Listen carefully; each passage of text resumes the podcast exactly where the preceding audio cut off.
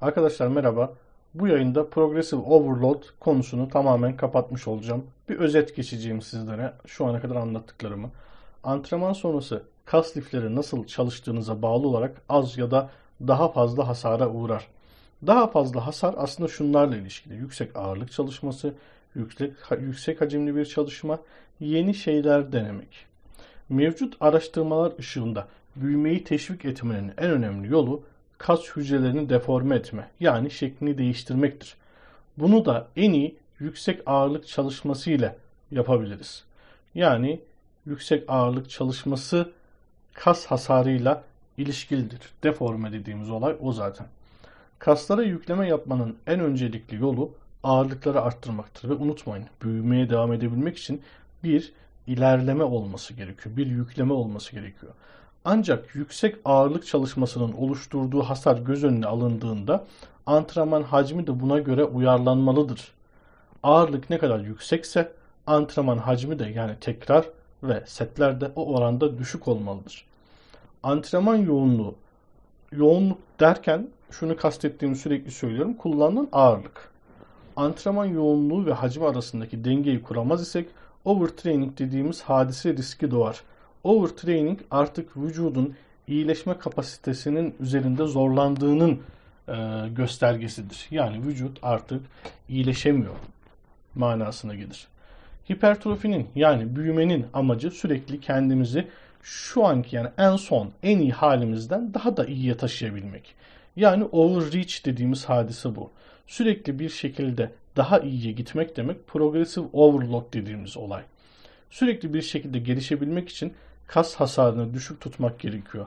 Bir antrenman seansında kendinizi bitirmeniz asla istediğimiz bir şey değil ve yapılan özellikle yeni başlayan ya da orta seviye arkadaşlarda yapılan en büyük problem bu. Burada şunu yine anti parantez ifade diyeyim. Ee, bu ses kaydını ben çoğunlukla doğal olan arkadaşlar için anlatıyorum. Lütfen kendinizi ona göre e, hesap edin. Aşırı kas hasarına sebep olmak performans ve fiziksel görüntü açısından bize faydadan çok zarar verir. Antrenman yoğunluğunu yani yukarıda bahsetmiştim kullanılan ağırlığı e, hesap ederken 5-10 tekrar arasında ele almaya çalışın. Çoğu hareket için 7-15 tekrar aralığını kullanın. İşte bileşik hareketler için yani yüksek ağırlık kaldırabileceğimiz hareketler için 7-10 tekrar arası genelde, izole hareketler için de genelde 10-15 tekrar arasını kullanın. Bunun dışında her 2-3 haftada bir limiti zorlamak adına bileşik hareketlerde 6 tekrarlık bir set yapmaya çalışın. Yani yüksek ağırlık. Artı her 3-6 haftada bir tabii ki kendinizi hazır, hazır hissediyorsanız limitleri biraz daha zorlamak adına e, bileşik e, hareketlerde işte 5 tekrarlık set kullanmaya çalışın. Bir antrenman esnasında yavaş yavaş yoğunluğu arttırın ve bunu korumaya çalışın. Baktınız ki artık yoğunluğu koruyamıyorsunuz. Yani ağırlık düşürmek gerekiyor. O kas grubu için artık antrenmanın sonuna yaklaşmışsınız demektir.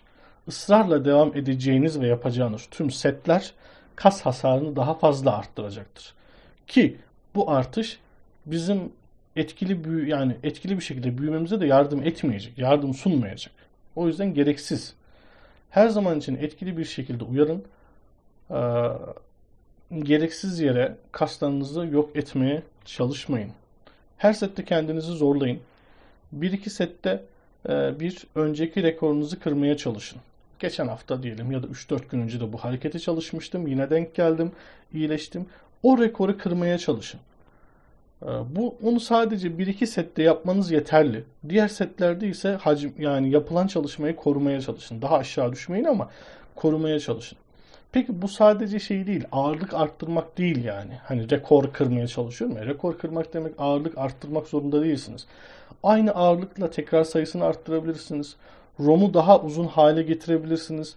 O ROM'da e, yarım saniye gibi daha fazla gerilim altında bırakabilirsiniz kası.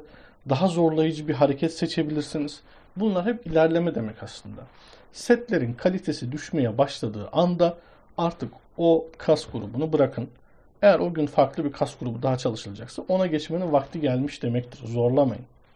Yorgun hissettiğinizde veya yorgunluğun giderek arttığını gözlemlediğinizde size önerim antrenman hacmini düşürmek. Hatta bunun için deload yapan arkadaşlar var dönem dönem. Böyle bir dönemde set sayısını düşürün. Daha kolay hareketler için atıyorum biliyorsun makineler ve kablolar sinir sistemini daha az yoracağı için oraya geçilebilir. Ee, ağırlığı düşüreceğiz illaki. O ama çok aşırı düşük bir ağırlık almayalım. Orta bir ağırlık alalım. Şimdi yüksek ağırlıktan orta ağırlığa geçtiğimiz için de kaliteyi düşürmemek adına e, biraz gerilim altında dediğimiz tut, time under tension'ı arttırabilirsiniz. Gerilim altındaki süreyi. Daha agresif kasılmalar gerçekleştirebilirsiniz. ROM'u arttırabilirsiniz. Maksimum kontrolü sağlamaya çalışın. Bunlar önemli. Ya da bunların tamamının yerine dinlenmeyi de tercih edebilirsiniz. Bu konuyla alakalı yani progressive overload ile alakalı söyleyeceklerim bu kadar. Son sözüm şu. Şimdi söyleyeceğim iki tane soru var. Bu soruları kendinize sorduğunuzda herhangi birisine evet cevabı alıyorsanız, ikisine birden değil, birisine evet cevabı alıyorsanız gayet güzel ilerliyorsunuz demektir.